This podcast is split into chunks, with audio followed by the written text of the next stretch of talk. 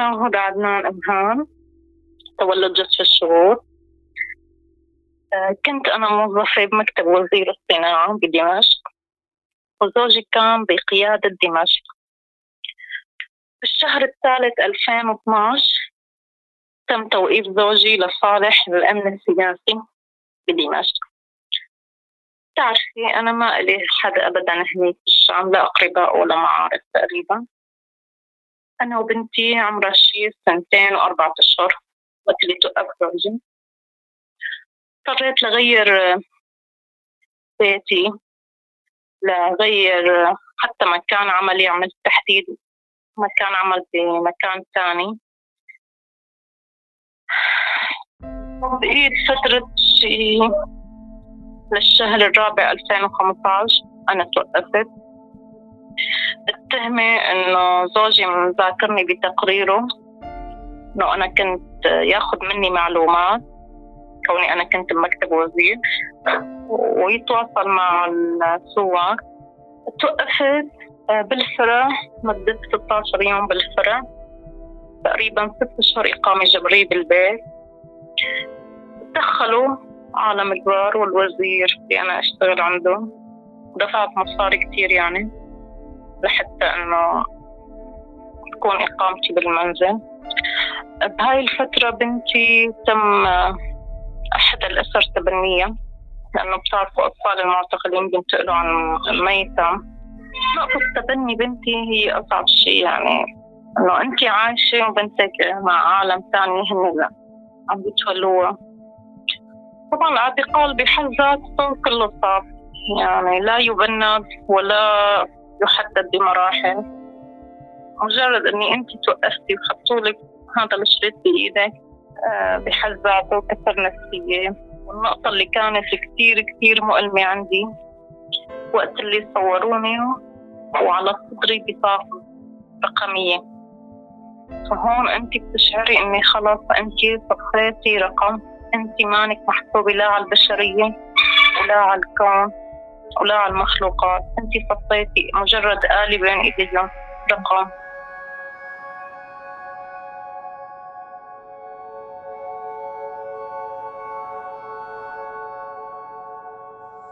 ذكريات الاعتقال لا تفارق هدى، يوميات التعذيب والضغط النفسي تراودها باستمرار، ولكن بعد الاعتقال كان عليها أن تبدأ فصلا جديدا من التشرد والظلم الاجتماعي بانتظار عودة زوجها ووالد ابنتها من أقبية سجون النظام.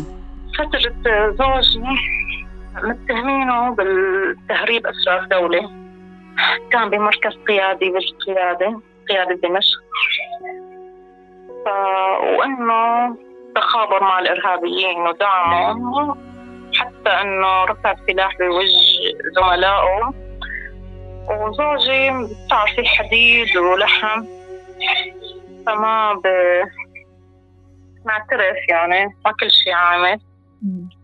وهو تسعين بالمية توقيفي كرمال زوجي يعرفوا حتى بدهم كان شيء وما معترف فيه. فشوف يعني إن زوجتك بين إيدينا، لأني أنا وهو جمعنا بنفس الفرع. أنا بالمعتقل سألوني وين زوجك، قلت لهم هو هون. قال وين هون؟ قلت لهم هون معي هون بنفس الفرع. يعني أنا كان لي تواصل مع رفقاته، كانوا قالوا لي وين راح وين إجا شو وضعه. وحتى رئيس الفرع قال لي الهرموش بيطلع وزوجك مستحيل يطلع، يعني هاي الكلمة ما بنساها أبدا. وتوقف الجناح الأحمر بالصبناية قسم الإعدامات الميدانية. أه حاولت أسأل عنه بعدين، بعد ما طلعت قالوا لي خلاص ما بقى تسألي عن هالاسم وخذي بنتك واطلعي من هون، ما بقى أنت إلك مصلحة هون تبقي أبدا. فأهلي بعتوا لي جماعة مهربين يعني، وصلوا معه وهربوني أنا وبنتي وجينا للمحرر. تجربة الاعتقال رافقت هدى كوصمة عار في مجتمع يحاسب النساء حتى على العنف الممارس ضدهن. نزلت أول شيء على بيت حماي، ما اعترفت فيني، قال هني ما بدهم وحدة معتقلة. هيك طلع معهم مع إنه أنا توقفت كرمال ابنه رغم هالشيء. لا أنا ولا بنتي ما ما بيعترفوا فيها. آه رحت أهلي كانوا نازحين بقرية، قعدت فترة عندهم، يعني الوضع كمان كتير صعب. حاولت إنه أشتغل لاقي فرصة عمل، كفالة لبنتي مستحيل، أبناء المعتقلين ما لهم كفالة. نظرة المجتمع للسيد المعتقل بحد ذاته تعتبر عار. أنا قلت لك إنه صار عندي مشكلة بالوظيفة. إحدى الموظفات زميلتي تغيرت معاملتها معي فجأة، فصرت أسألها إنه ليش هيك؟ قال أنت كنتي معتقلة وأنا بقرف من التعامل مع المعتقلات. تخيلي مع أني زوجة بالجبهة وصورجي، وهذا كان رد فعل. تخيل يعني أكثر من هيك، وهي زميلة.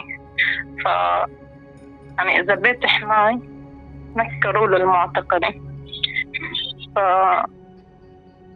طبيعي إنه هون المجتمع يكون هيك نظرته. على أثرها تركت العمل، أه قدمت على الانتحار.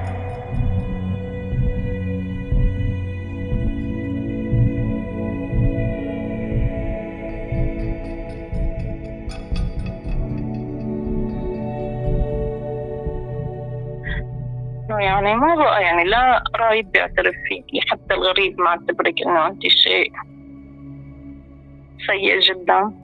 فقدمت على الانتحار فترتها.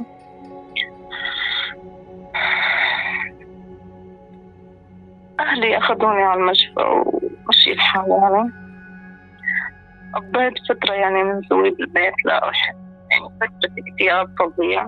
بعدين أخذوني على طبيب نفسي، صرت أتعالج عنده حتى قدرت أتجاوز هالمحنة. كي ما تتخيل يعني شو هو بشعور لما هيك الناس بينظروا لك هالنظرة.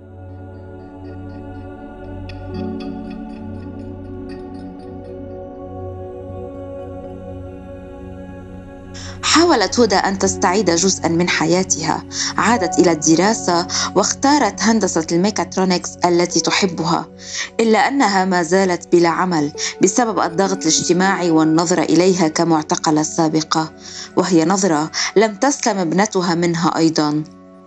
المعتقل هو كان السبب الرئيسي لحريته، مو هو العاري اللي هني معتبرينه هو السبب بدمار حياتهم، لأن في كتير للأسف حب العبودية عندهم فظيع، وما كانوا بيتمنوا وبيعتبرونا أني نحن السبب خراب سوريا، ما نحن السبب. يلي هلا هني ما نواعيين لهالشي، ولكن جيل لين ثلاثة رح يقدروا اللي نحن قدمناه، شو هي التضحية اللي نحن قدمناها، وقت اللي رح يصلوا لل مجتمع اللي نحن كنا نطمح لهم يصلوا له إن شاء الله. سألناها بماذا تحلمين؟ هذا أحلامي، إنه أقدر أستقر أنا وبنتي ببيت ومستقل، يعني ما بقى نكون بحاجة حدا أبدا. وعلى المستوى العام أكيد يعني حلمي إنه تتحقق العدالة الانتقالية بسوريا، نعيش بأمان، نعيش بمستوى ديمقراطي يليق بنا كشعب حضاري واعي مثقف. يعني أثبت للعالم كله قديش هو نظام جبان وقذر خبيث. أنت عم تستقوى على إنسان أعزل بين إيديك. أنت شو شو حقق يعني شو هالنصر اللي حققه؟ إني أنت زليته، إني أنت كسرته. بالعكس هذا الشيء عم بيولد عنا شعور أقوى وأقوى لنعيش ونستمر ونحاربك ونسقطك ونصل لحريتنا ولنصل للمجتمع اللي نحن عم نطمح له. حكاية هدى هي حكاية آلاف السيدات اللواتي تحترق أعمارهن بنيران الانتظار ومراوغات النظام، إنما تبقى أصواتهن تذكيرا للعدالة الدولية بحجم الوجع وبضرورة إيجاد حل حقيقي لقضية المعتقلين والمخفيين قسرا في سجون النظام وغيرها من المعتقلات سيئة الذكر.